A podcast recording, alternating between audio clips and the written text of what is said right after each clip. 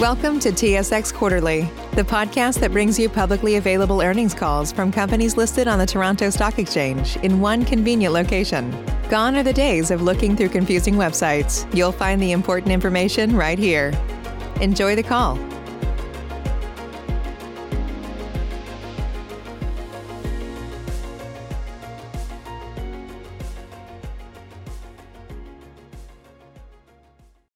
Thank you for standing by. This is the conference operator. Welcome to the Great-West Lifeco fourth quarter 2020 results conference call. I would now like to turn the conference over to Mr. Paul Mahon, President and CEO of Great-West Lifeco. Please go ahead. Thanks very much, Ariel. Good afternoon and welcome to Great-West Lifeco's fourth quarter 2020 conference call. I hope you and your families are safe and healthy. Before we move on to management's formal comments on the quarter and the full year, I want to take a few moments to reflect on the significant change and challenge our world has faced in 2020 and how our companies are responding. Firstly, the impacts of the COVID pandemic have had a pro profoundly negative effect on the health and financial well-being of so many, particularly the vulnerable. Our companies have responded to ensure we can operate with customer, advisor, and staff health and safety as a number one priority.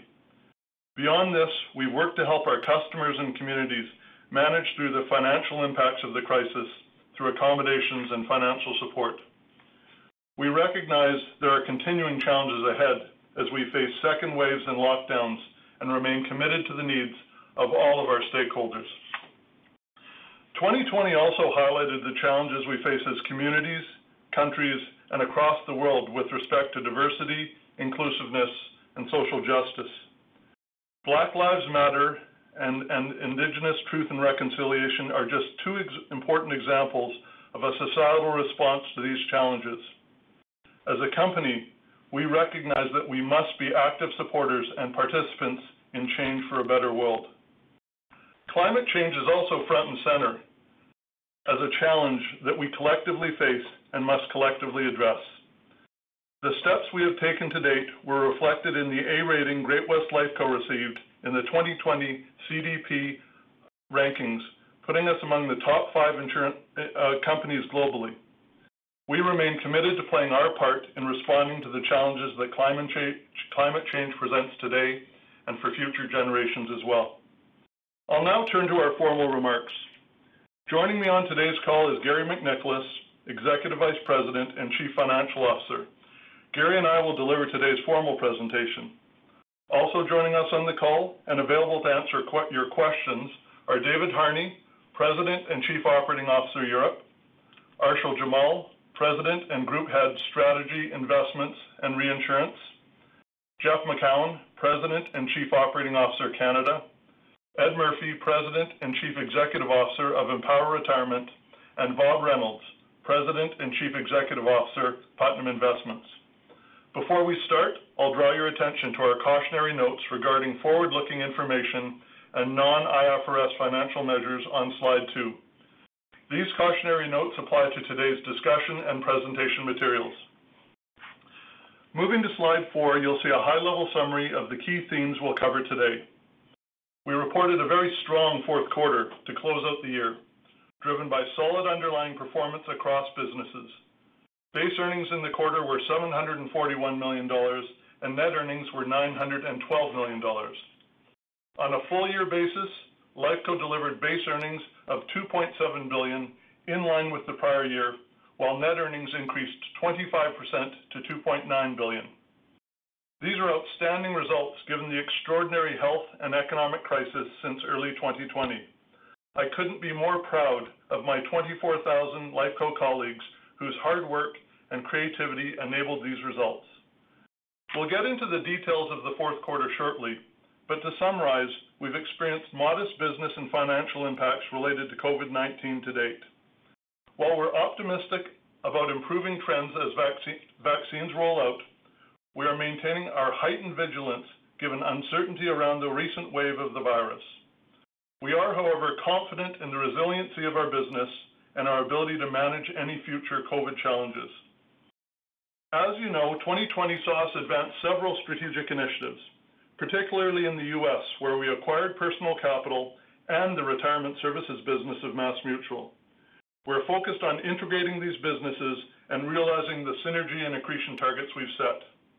We're also focused on leveraging our digital investments to build out strategies to provide additional advice and services to group plan participants. We have over 20 million plan participants across our group businesses globally. We're focused on extending our direct relationships with these customers at Empower, and Canadian Group Customer, and at Irish Life using innovative digital platforms we've either built or acquired in recent years. We will capitalize on these and other strategic initiatives to drive further value creation in the year ahead. We'll now turn to slide five for an overview of the fourth quarter results. Base EPS of $0.80 was down 11% year-over-year from an elevated Q4 2019. This year-over-year change reflects a 122 million dollar European tax settlement included in Q4 2019 that did not repeat, and that equated to about $0.13 a share. Excluding that, results were relatively unchanged year-over-year. Net earnings of $0.98 per share were up 78% year-over-year. The $0.43 swing was due in a large part to the positive impact of the reevaluation of a U.S. deferred tax asset compared to the negative impact when this portion of the deferred tax asset was derecognized in Q4 2019. Gary will provide details later in the presentation regarding this matter. Net earnings this quarter also included a net gain on the sale of GLC in Canada, as well as some offsets, including restructuring and acquisition-related transaction costs. Turning to slide six, I'll provide an update on our invested assets portfolio. While performance continues to be strong, COVID-related pressures still exist, and we continue to closely monitor the portfolio. First, we'll look at the bond portfolio.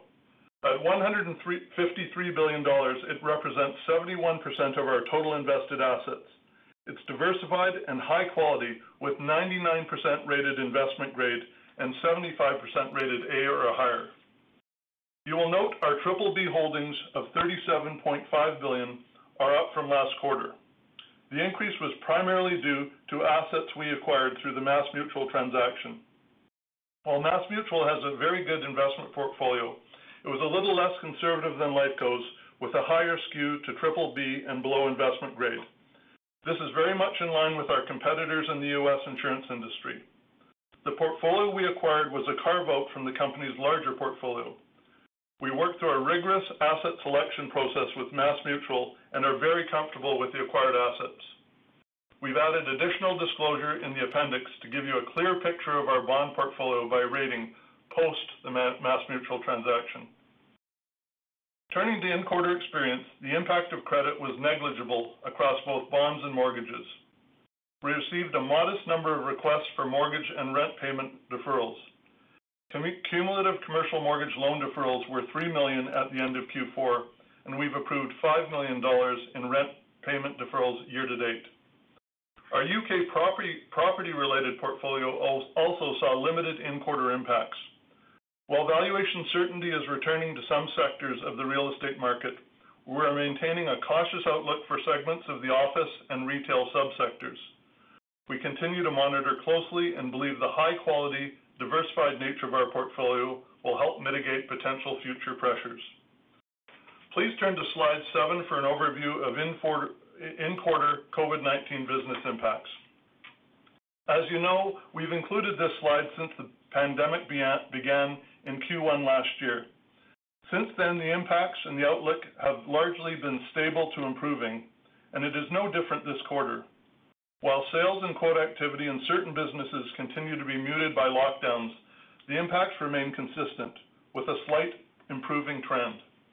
Despite continuing pandemic impacts in Q4, our businesses have performed well, highlighting the resiliency of Lifeco and the benefits of our disciplined and diversified business model. Looking ahead, we are optimistic regarding our sales pipeline and the momentum we saw in the fourth quarter performance, which I'll speak to on the next slide. Turning to slide eight. In Canada, individual insurance and individual wealth sales were strong, with increased momentum through digital channels. Although Canadian group sales were lower year-over-year due to reduced quotation activity, we led the market in group life and health sales in the quarter. In the U.S., sales were down 14%, primarily due to lower large plan sales at Empower for the quarter, but with a strong pipeline of quotation activity going into 2021. U.S. results also included a full quarter of Personal Capital and institutional sales, which were higher at Putnam. In Europe, sales were flat to last year in constant currency. While wealth sales continued at a slower pace in the current environment, we benefited from the reopening of the bulk annuity market and completed two large deals in quarter. While not captured by traditional sales metrics on the slide, Capital and Risk Solutions completed a 3 billion pound longevity transaction in the U.K. We continue to see strong demand for European longevity and life capital solutions in the U.S. and Europe. Please turn to slide nine for fee and other income. Overall, Lifeco fees were up 4% year-over-year. Excluding those related to Personal Capital, fees were up 1%. In Canada, fees were largely consistent with Q4 2019, in line with markets. Turning to the U.S., fees were up 11%, primarily due to improved performance fees at Putnam, along with higher equity markets and the inclusion of Personal Capital. If we exclude Personal Capital, U.S. fees were up 6% year-over-year. And in Europe, fees were lower due to legacy block sales in the U.K. and the IPSI sale in Ireland, partially offset by higher management fees in Germany. Next, on slide 10, we'll look at expenses. Lifeco operating expenses, excluding Personal Capital and the one-time U.S. pension credit last year, were up 4% year-over-year. This is in line with our expectation of overall expense growth and reflects good discipline across regions. In Canada, expenses were up 4%, reflecting investments in digital and an increased focus on building the Canada Life brand. Looking to the U.S. and removing transaction costs, expenses grew 20%. However, excluding Personal Capital the one-time and the one-time pension buyout credit last year, growth was a more modest 4%. European expenses were slightly lower year-over-year in constant currency. And Capital and Risk Solutions, which has a smaller expense base, saw increases reflecting strong new business growth. I'll now turn the call over to Gary to review financial highlights. Gary? Thank you, Paul. Please turn to slide 12. Base earnings per share of $0.80 was down 11% compared to the prior year, and as noted earlier, Q4 2019 included a $0.13 per share positive impact from a tax settlement in Europe.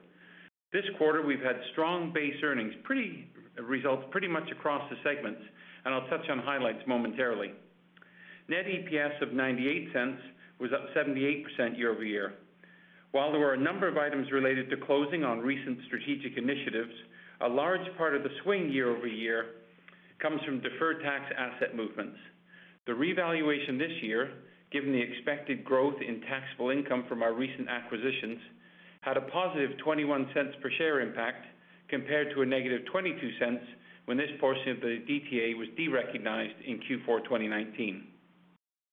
On a segment basis, starting with Canada, base earnings were 348 million, up 27% from last year. Lower health and LTD claims and solid yield enhancement contributed to strong experience gains this quarter. New business also contributed positively as a result of repricing actions earlier in the year and higher sales volumes. In the U.S., base earnings overall were unchanged year-over-year, although there were a number of moving parts. One of these was an unusual 9 million gain on an asset prepayment at Empower last year. Taking that into account, Empower's base earnings continued their strong trajectory with higher fees from growth and equity markets, partly offset by a catch-up in technology investments.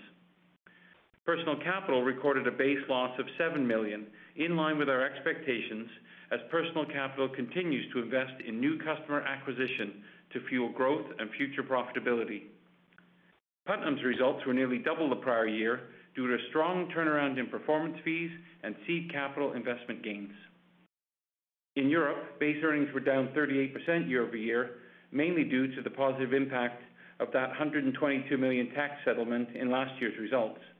Excluding that, base earnings were comparable to last year, with favorable longevity and morbidity experience offsetting higher life claims. Capital and Risk Solutions saw another solid quarter of base earnings, although down from a record quarter last year. The decline was primarily due to upfront strain on a large longevity swap transaction in the quarter, compared to new business gains on a similar type of transaction in the fourth quarter last year. While both of these deals meet or exceed our pricing hurdles and contribute nicely to future expected profit, the specifics of a given transaction can lead to either strain or gain at the outset. And Lastly, in uh, reinsurance, uh, reflecting on continued COVID impacts on mortality rates, higher claims in the life reinsurance business were partly offset by favorable longevity claims experience. Turning to slide 13. This table is a new disclosure we've added this quarter. It shows the segment and total Lifeco source of earnings from a base earnings perspective. You'll note the management actions and changes assumption line, as well as the other line are excluded. We thought it would be helpful to present a base SOE, given the number of adjustments to get from net to base earnings this quarter, and also the impact those items had on the tax line. We have also added historic eight-quarter SOE displays by segment in the supplemental information package to better highlight trends, particularly with the introduction of the Capital and Risk Solutions segment earlier this year. Turning to the source of earnings table, expected profit was up 10% year-over-year, with strong business growth in Capital and Risk Solutions, growth at Empower, higher performance fees at Putnam, improved profitability at Irish Life Health, and an appreciation in European currencies all contributing. Regarding new business impacts, due largely to the longevity reinsurance transactions, which I noted earlier is driving expected profit growth, Capital and Risk Solutions went from upfront gains of 53 million in 2019 to a strain of 40 million this year, a swing of 93 million pre-tax. Other notable changes included the improvement in Canada due to repricing and sales volumes, as well as increased new business strain in the U.S. as a result of Personal Capital customer acquisition costs. Experience gains contributed positively in the quarter, and I'll cover these on a later slide. Earnings on surplus of 6 million was in line with the prior quarter, but down from the prior year. This is partly due to lower prevailing interest rates, and also 2019 included one-time gains in Europe of about 28 million.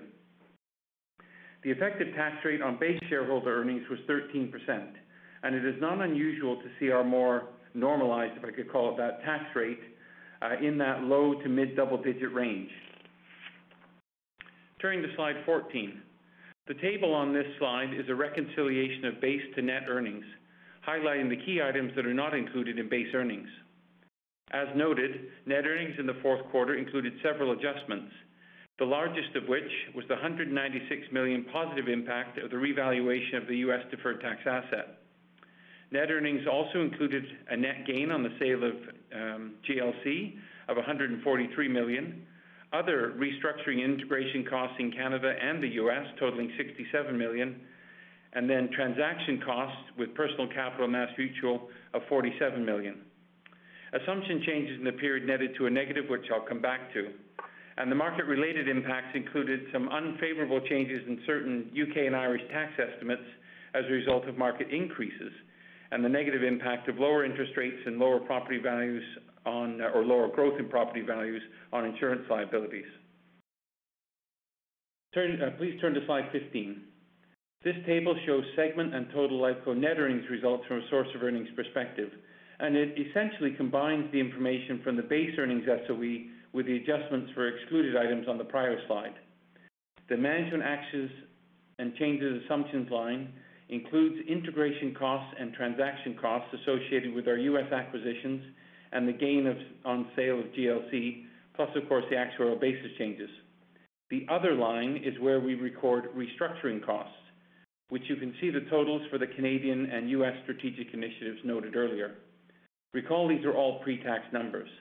And then Lastly, the tax line. This reflects the tax impacts of the above, most notably the revaluation of the deferred tax asset. Please turn to slide 16. These tables expand on the experience results as well as management actions and changes in assumptions to highlight various items in the quarter, most of which we have touched on earlier. Starting on the left, yield enhancement continued to contribute positively, particularly in Canada. And I'd also like to call out there was a positive combined impact of mortality, longevity, and morbidity.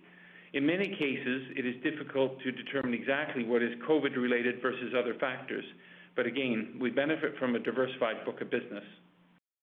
Expense variances reflect strategic project spend, as well as higher technology and other expenses.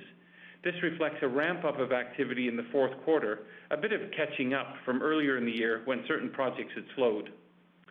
As Paul noted earlier, credit-related impacts were negligible this quarter, which is a good outcome, reflecting the quality of the portfolio, and we will continue to watch that closely. Looking at the right-hand side, you'll see the gain on sale of GLC, shown gross of restructuring charges, and the U.S. acquisition-related transaction costs. Assumption changes in the period netted to a negative, primarily due to updates to policyholder behavior assumptions in Canada. This quarter, we reviewed assumptions for our universal life and term life business based on recent experience. Policyholder behavior updates were partly offset by longevity assumption reviews, which primarily affects the U.K. and reinsurance business units, life mortality reviews, and other updates which were generally positive. Please turn to slide 17. The Q4 book value per share of 22.97 dollars was up 7% year-over-year and up 2% sequentially, driven largely by the increased retained earnings. The LICAT ratio at Canada Life remains strong, although down two points from Q3. Continued phase-in of the new most adverse LICAT scenario impacted the ratio by one point. Assuming we stay in this LICAT interest scenario, the full impact will continue to be smoothed in over the next four quarters at just under one point per quarter. We've also seen growth in asset-related capital requirements from both asset mix and market appreciation, and this largely offsets the normal growth levels that have typically uh, been about 1% per quarter.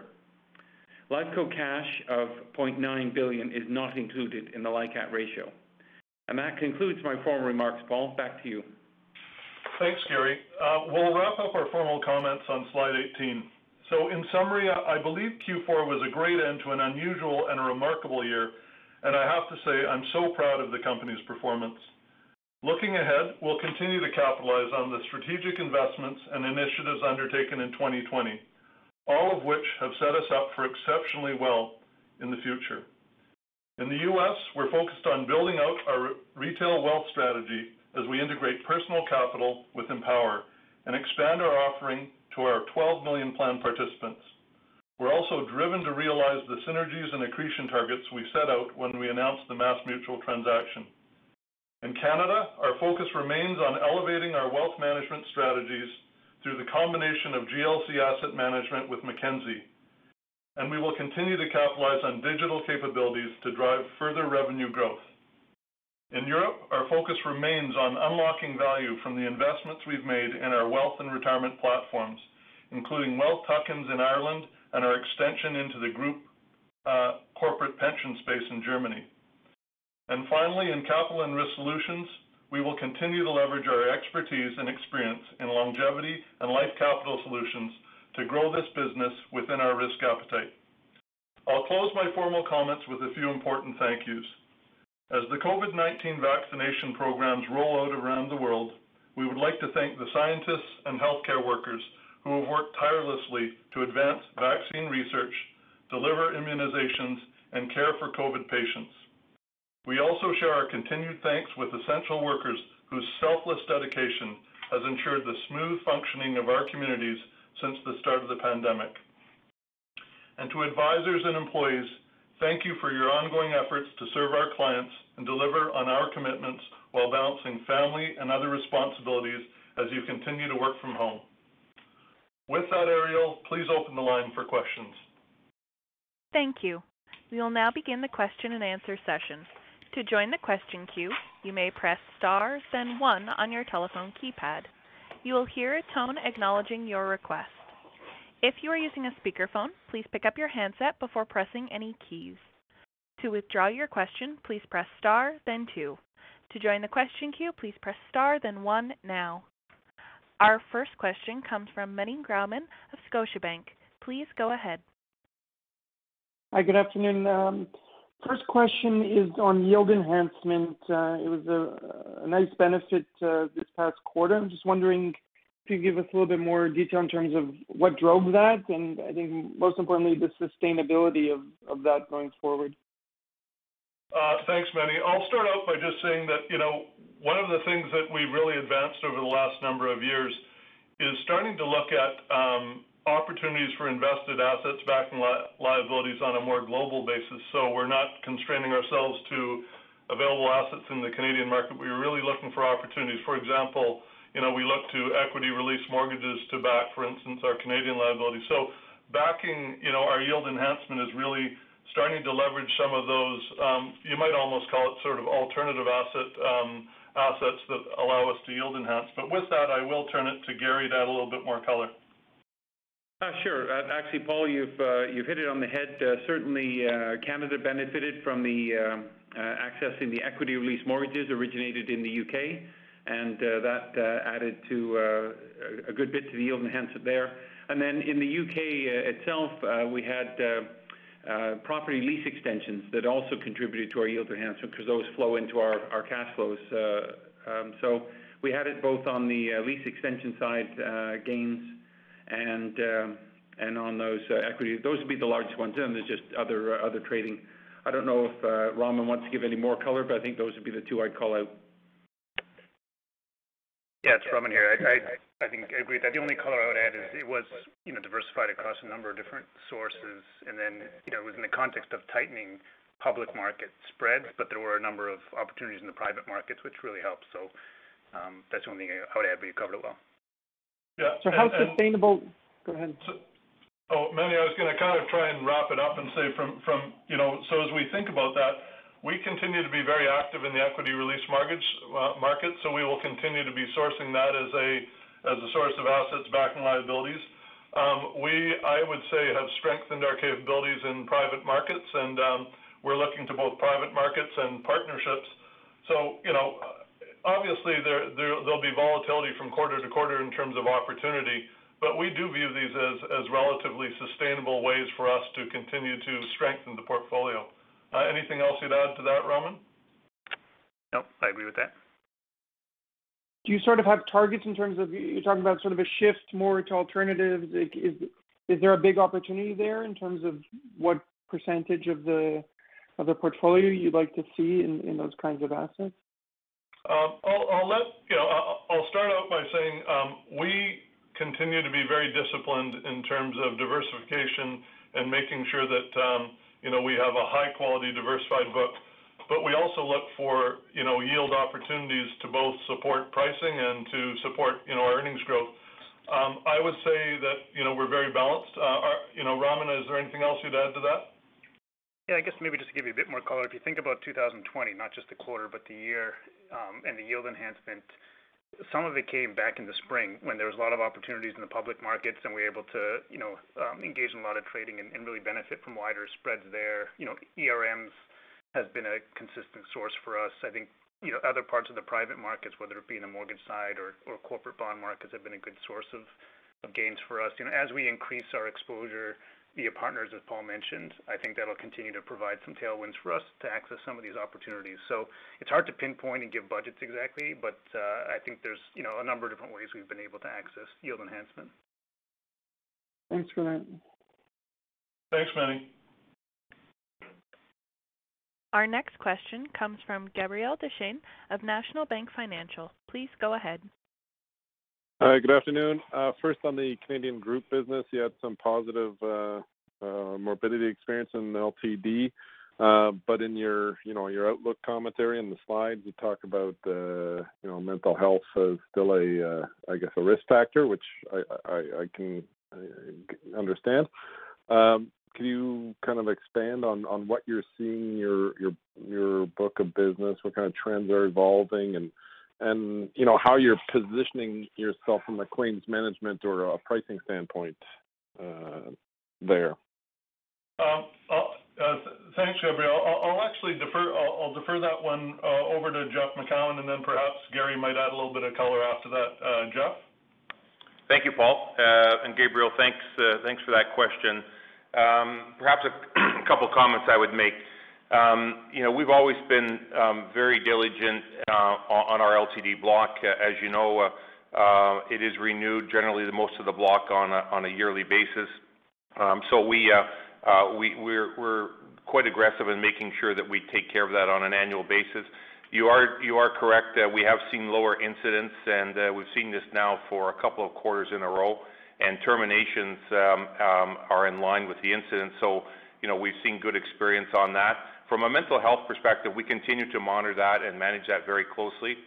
We haven't seen anything at this point that concerns us, but obviously we continue to monitor it very closely. and, um, uh, You know, our outlook is that, you know, we'll watch things from a COVID perspective. It's interesting that uh, in times like this, we do see people uh, making sure they're hanging on to their jobs, if I can call it that, and we have seen a decrease on short-term disability at this point. Garry, did you want to add anything to that? I think I'd just uh, comment, uh, uh, Jeff, a little bit. I hate to go into the detail, but a little bit on the source of earnings geography. Just some of that caution you'd expressed where I think it's a very thoughtful approach we take um, does, and we did lower our expected profit outlook in this area, but we haven't seen that come through, and we've had very positive experience. So obviously we're managing the book for the total outcome, both the expected and the experience. Uh, we may have been a little cautious on the expected, uh, you know, this quarter in particular. And so uh I think that's contributed to some of the geography. Gotcha. Uh, then, moving on to Empower, I guess, um, I mean, the sales in the U.S. down 12%. I'm just looking at the slide deck, U.S. sales, that includes personal and Putnam as well, but sales down. Um and then the strain in the U.S. is up a fair bit, despite the uh the drop in sales. I, you know, you've expanded the scale of Empower quite a bit, so I'm just wondering why some of those uh, arrows are moving in opposite directions than what I would expect to see.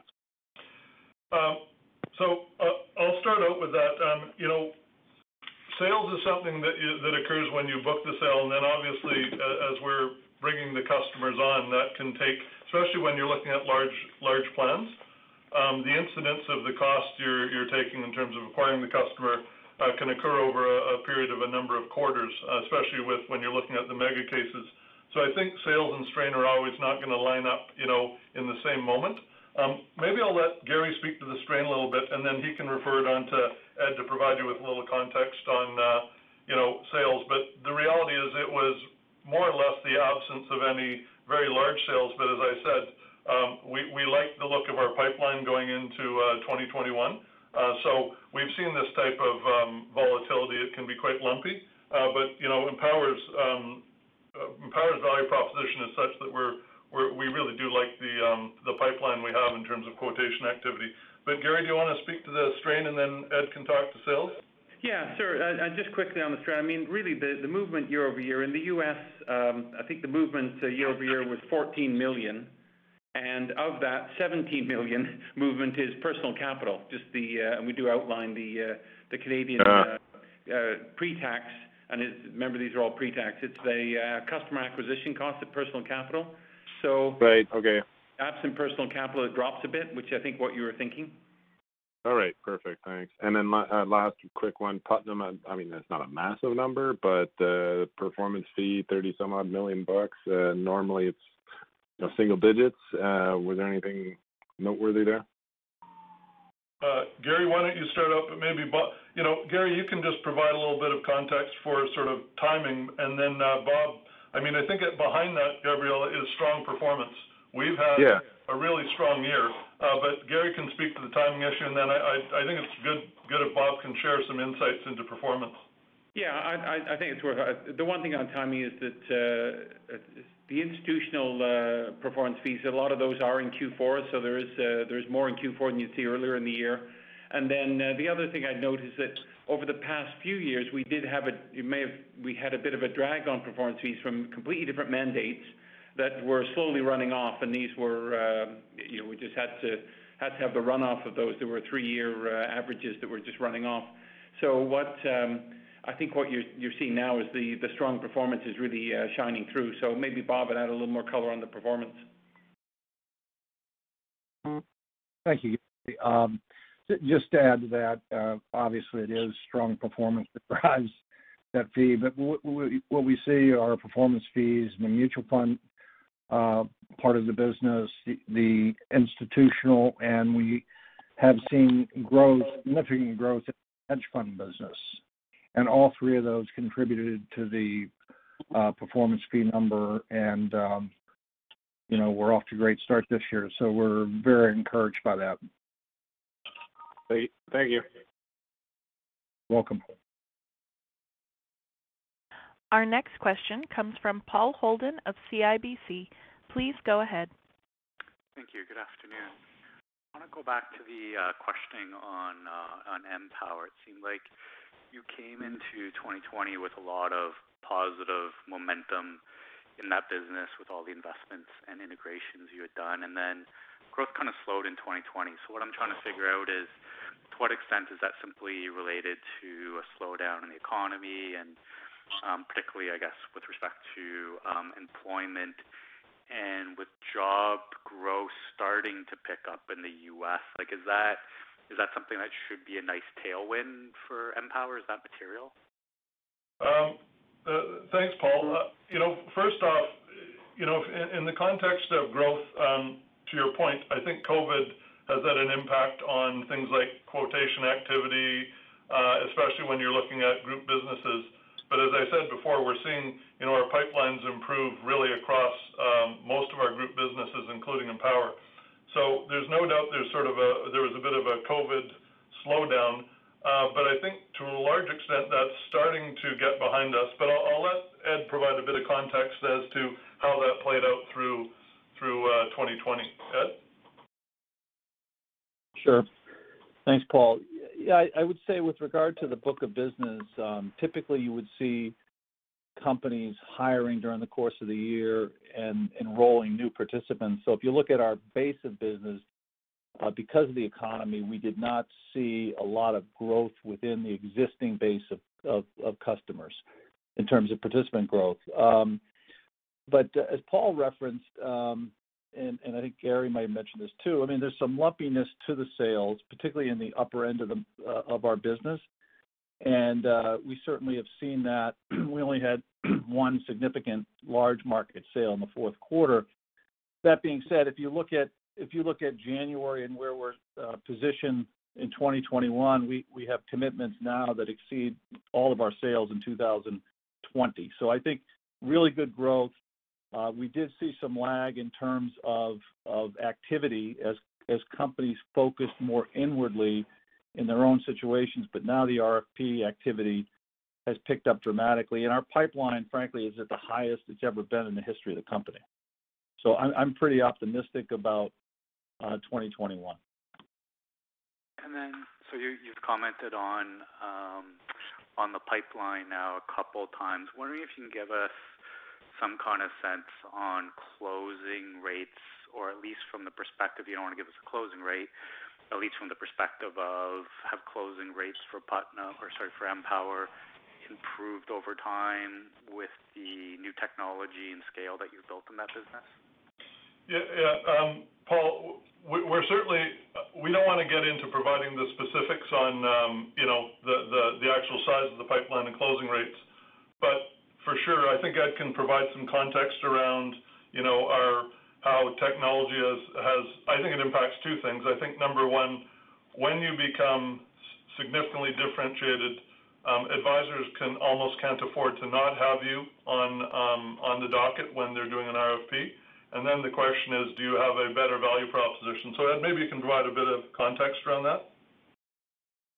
Yeah. I think there's a lot of dynamics. Uh, obviously, the value proposition and, and the breadth of one's capabilities is important. You know, we're a significant scale player in the market, so we bring some cost advantages and pricing advantages to the market. And uh, you know, historically, if you look at our growth as measured by net participant growth, we typically have been growing at a multiple of market, and we expect that to continue. The other factor that's playing out in the market is consolidation.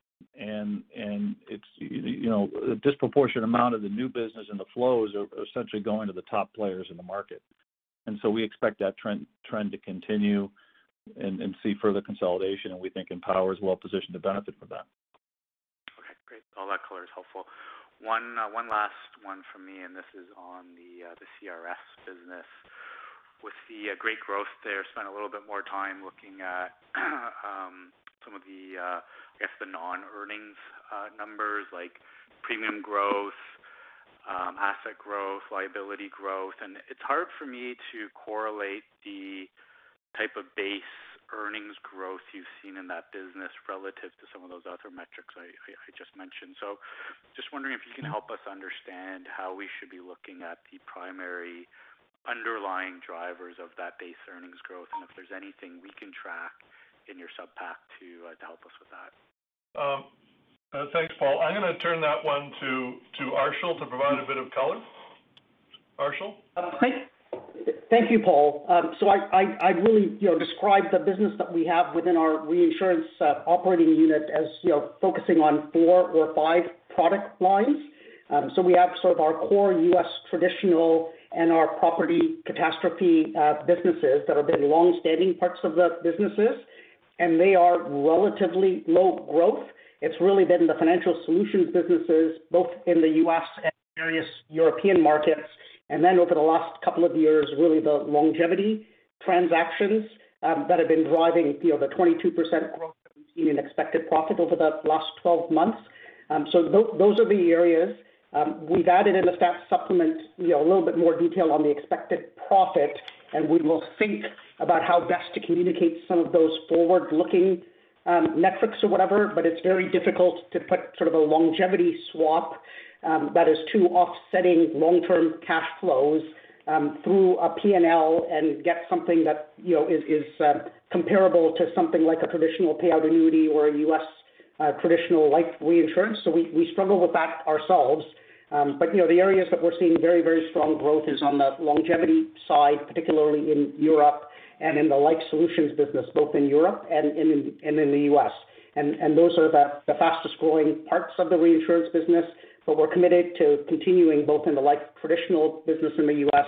and the property catastrophe, but that will be at a slightly slower growth rate. Yeah. Arshil, I might add that you know, our continuing commitment to U.S. trad life and the property uh, Uh, catastrophe is the fact that when you think about this business, it's nicely diversified across a range of different risks, and it actually diversifies well with the broader Lifeco portfolio. And beyond that, it actually provides us with expertise as we face off against different other businesses and think about you know, trying to either leverage internal reinsurance or leverage expertise. It's a book, and as Arshil said, the growth has been more in the financial solutions than longevity. And uh, it's transaction by transaction, so it's hard to you know, kind of put a sales forecast. But we we tend to think about it more in the context of an overall risk appetite in terms of you know, how much do we want. Um, so we'll think about you know, whether there's a better way to guide on that. Okay. That'd be great. Thanks for your time. Thanks, Paul. Once again, if you have a question, please press star then one. Our next question comes from Tom MacKinnon of BMO Capital. Please go ahead. Yeah, thanks very much. Good afternoon. Um, question on Empower and then a question about uh, um, uh, experience gains. Um, in the supplement, the Empower, if I look at the Empower revenue, uh, it's the lowest it's been in fourth quarter was the lowest we've seen in terms of Empower revenue for all of 2020, even if we flip them into US dollars. Um, I'm wondering why is that the case? Why wouldn't uh, the revenue be the highest in the fourth quarter as a result of the equity markets being so resilient? So, uh, um, And then I have a couple follow-ups. Thanks. Okay. Um, I will let uh, Garry start off on revenue. and Garry, you might want to turn that one, that one back to Ed. Yeah, certainly. Um, uh, On the revenue, when uh, when you're looking in the um in the supplemental pack, uh, Tom, and I think we've talked about this before, the revenue that's shown there is the insurance revenue. So this is the on-balance sheet or the general account option at Empower. Um, so that's that risk-based premiums line or revenue premiums I think you were looking at there. Um, or total net premiums line, I think it's also referred to as. I think those are the ones you're looking at. Uh, I'm looking at what total income. So it includes fee income, investment income, and uh, total net premiums. Yeah. Uh, your your net investment income, of course, is going to have a lot of movement in around fair value, so you always have to be a little cautious there. It's really the um, and the fees I think have been um, been very steady, increasing as you'd expect. Um, and then the premiums there are the general account premiums. And so what we saw, and particularly saw it in Q1 and Q3, you see a real jump up in money going into the general account as a bit of a safer haven, is what that was considered. And then You see uh, that's what's causing the ebb and flow this year. And you'll see those numbers are up quite a bit from uh, from what they would have been in 2019. So That's that's really the dynamic there, is money going into the general account. And then uh overall, obviously, uh, the money going into Empower is seg fund deposits, mutual fund deposits, and so on. And why were oh. the net why were the net earnings on that um, exhibit for Empower in US dollars 30 million below what they were in the third quarter? Yeah, the third quarter, um, we would have called this, had a uh, a fairly large, I don't remember off the top of my head, but it was a fairly large basis change in the third quarter. Remember, this is just the full net earnings, right? And there was a basis change at Empower, uh, again, to do with that general account. I think it was quite sizable. I just don't have the number right in front of me from Q3. That's what that's what the jump up was. I think it was 23 million. Yeah. A P&L on base for Empower would actually certainly help if that's the metric to use rather than the reported. Um and if I if I go into a follow-up here, it has to do with. Oh, Tom, the source of earnings might help you there, by the way. Just uh, that we did uh, have a source of earnings now for the U.S., and we've got Putnam to get back I mean, to. Yeah. It's got runoff individual insurance. It's got Putnam. It's uh, Yeah. It's Anyway. Okay. Um, yeah, we can we can help with Empower on that. Good good idea. Yeah. I I mean I don't look at Empower as being a source of earnings type business. I look at it as being a P&L type business. So, nonetheless. If I move into um, experience gains and losses, Uh, there's an item called expenses and fees. Now, I assume the fees are ASO fees. Is that correct? And then what are are the expenses just the degree to which your uh, um, your maintenance expenses are coming in line with what you thought? And why is this number running negative? Uh, Garry, I'll I'll let you take that one. Sure. Yeah, I think um, what we have is we have a certain level of expense uh, baked into our expected profit, as you can imagine. And then there's certain types of expenses where it's not really in the running of the business, and some of these are planned. Like if we undertake a uh, you know a short-term strategic initiative over a you know could be a period of time um, that's not in our sort of ongoing expected profit for the business, but it's it's going to cover a few quarters or a couple of quarters, then you can see some expenses from that. Again, it's all part of the bottom line. But we put that in as an experience loss rather than an underlying expected profit for the business. And then this quarter, I think I referenced it earlier, what um, some of what we saw was really just a a bit of a catching up of where we'd had some expenses uh, that were lower down, whether it's technology, whether it's accruals for certain uh, items. There was a bit of a catch-up in Q4, so there was a bit of a, a, a jump up in expenses that we wouldn't expect to carry through uh, going forward, but uh, it did cause an expected, uh, sorry, an experience loss in the quarter. Okay, Garry. The fact you say fees, is that because you're including ASO fees? Fees is going to be all of your, um, that's also any variance from just generally from market movements relative to what you expected at the start of the quarter, just in your asset, all your various asset-related fees. And that usually you know, moves a few million every quarter up or down. Because we reset the expected profit for the uh, fee-based businesses, the uh, wealth management businesses, at the start of every quarter based on asset levels. But obviously, it might unfold slightly differently than planned during the quarter. And so that variance also goes into the fees. So even to the extent Putnam fees aren't in line with anticipated shows up there? Yeah, that would all be in the uh, expenses and fees section. Okay. And, and sorry, just the last one, if I look over at uh, management actions and changes in assumptions, uh, generally towards the end of the year is when you do a lot more actuarial reviews. And if we take out the uh, transaction and the gain on the sale, you know, you're net negative in terms of um, changes in assumptions here. Um, is that indicative of how should we be thinking of this thing going forward? Traditionally, this has been a bit of a source of earnings to uh, um, uh, Great-West in the past. How should we think about the fact that in this quarter it was uh, negative? Yeah, I think the quarter was really dominated by the one large negative item in Canada on the policyholder behavior. Um, that's a bit of an outsize relative to what I think we've historically been seeing across our book. Overall for the year, haven't tallied up, but I think it was uh, probably a small positive for the year uh, on the assumption changes. Um and certainly going forward, while I'm sure there will be some pluses and minuses, I think we still do expect, uh, you know, and typically have seen a positive contribution from that source. It's, you know, we can't get ahead of ourselves on on predicting it, but there's nothing fundamentally different in our balance sheet than what we would have had in in prior years. So obviously we've also got the transition to IFRS 17 coming up soon, so that's uh, we've just got to uh, manage that uh, transition over the next couple of years. But there's nothing really different in the balance sheet. So um, you know, I wouldn't be surprised to see a modest positive going forward out of that. We'll just have to do the experience work next year. Okay. Thanks so much.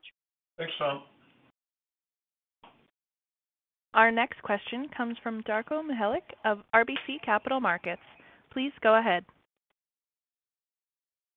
Yeah. Hi, thank you. Uh, just as a follow-up to that question, uh, you know, the updated policyholder behavior uh, assumptions in Canada.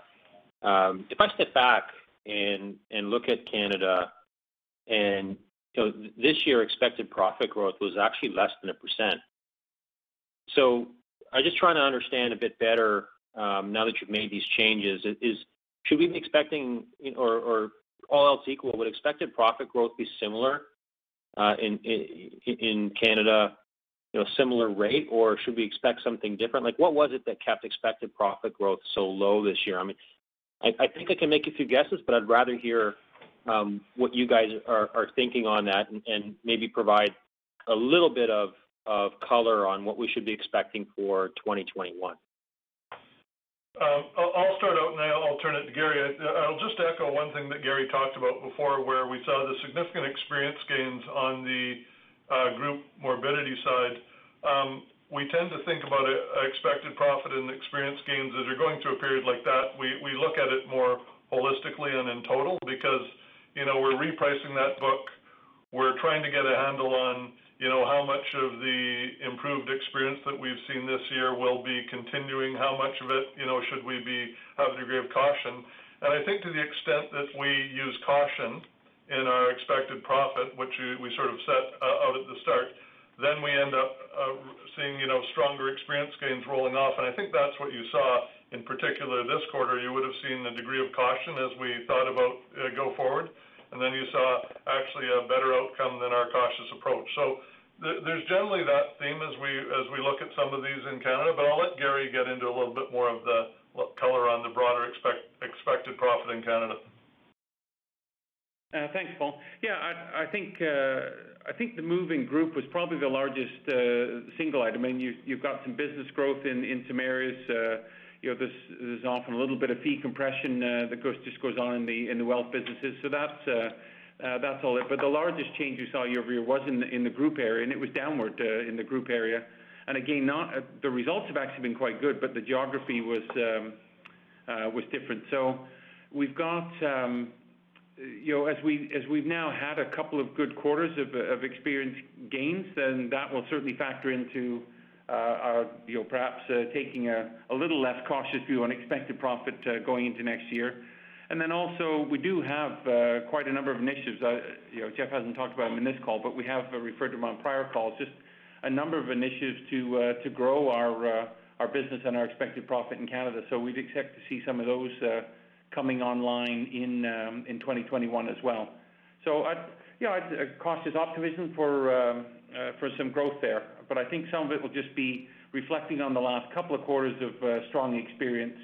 Uh, how, you know, do we have more confidence in putting that into the expected profit next year? Okay. Thank you for that. Um, maybe just one follow-up.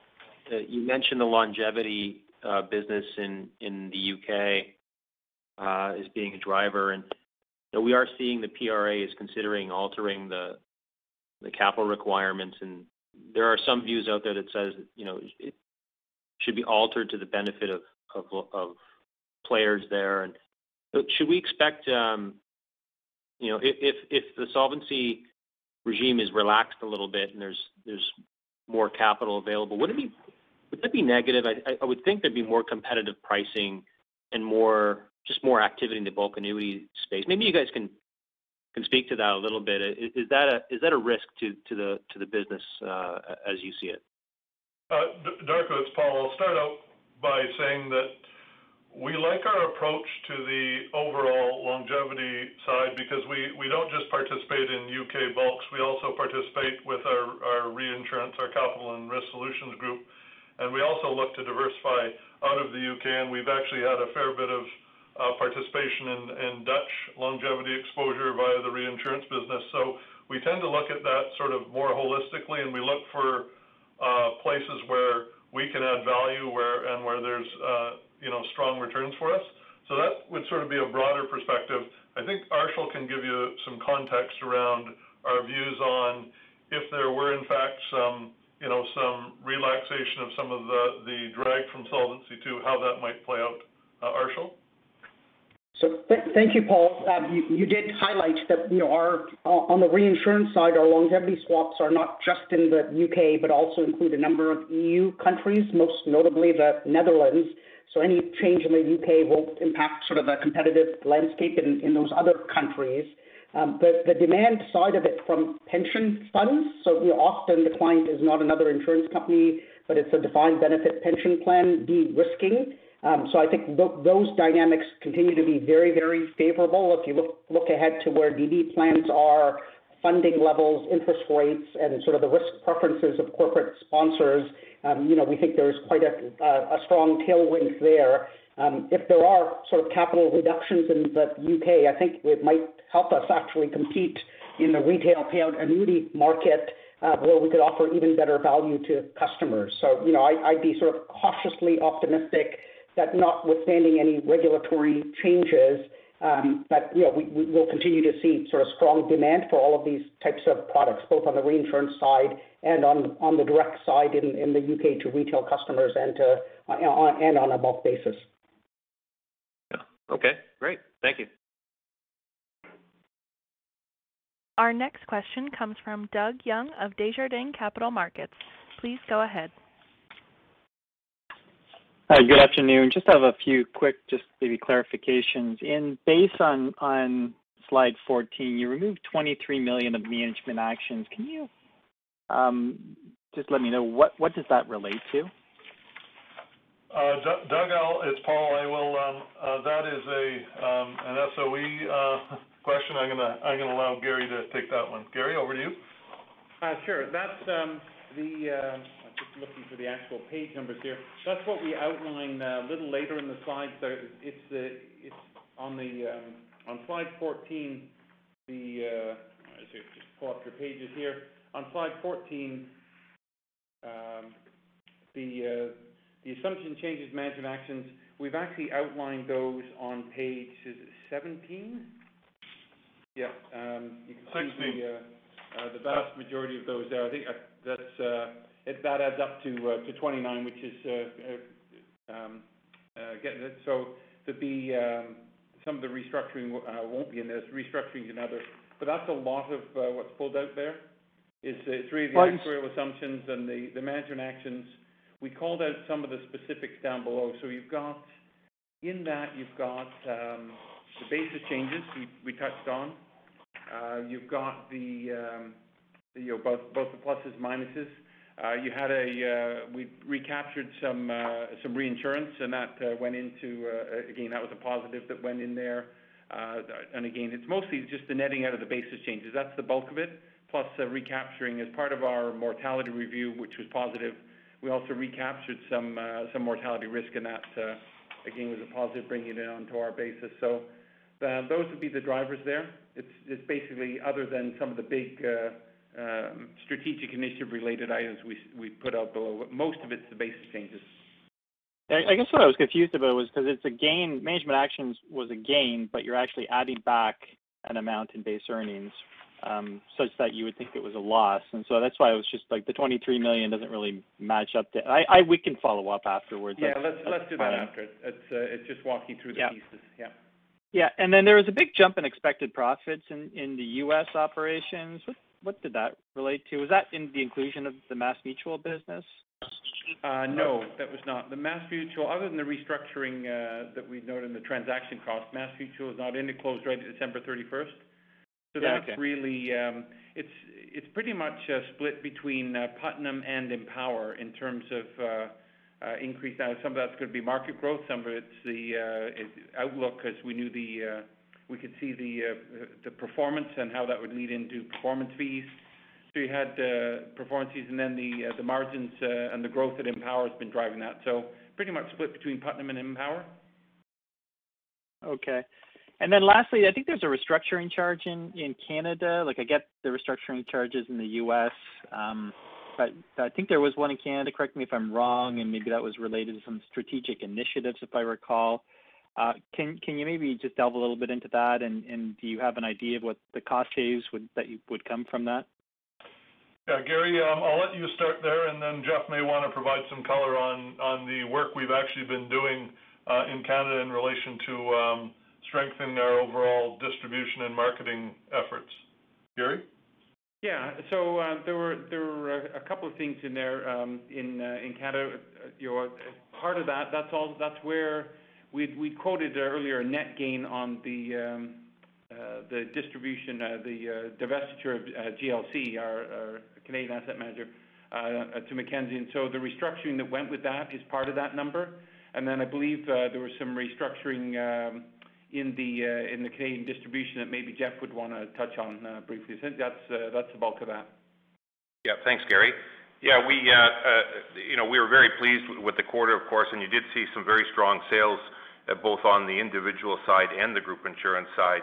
In part, uh, we made some changes in, in the latter part of the year on our wholesaling efforts, uh, uh, uh, those individuals calling on advisors out in the marketplace, and we established uh, an internal wholesale organization, uh, which we didn't have that muscle before, and that has proved to, to be very, very positive for us in the marketplace. And it's allowed us to reach advisors like we never have before, whether that be digitally or uh, through other methods. And as well, we've strengthened our external wholesaling organization. So, you know, that's the bulk of the story there. The other part that Paul referenced to is uh, we've undertaken a, pretty strong total review of our distribution organization. We've added a fair bit of uh, muscle to our value propositions in each of the markets that we operate in, both on the individual and group side. So that would be the bulk of what it is. Okay, great. Thank you. This concludes the question and answer session. I would like to turn the conference back over to Mr. Mahon for any closing remarks. Um, thank you, uh, Ariel. Um, to close, I would really just like to uh, thank everyone for um, uh, attending today's call. Um, I wish everyone well uh, in terms of health and safety as we work through, hopefully, um, a bit of an opening through the lockdowns that we're all going through. So I wish uh, health and safety to your families, and we look forward to connecting with you again at the end of the first quarter. Thanks very much. This concludes today's conference call. You may disconnect your lines. Thank you for participating and have a pleasant day.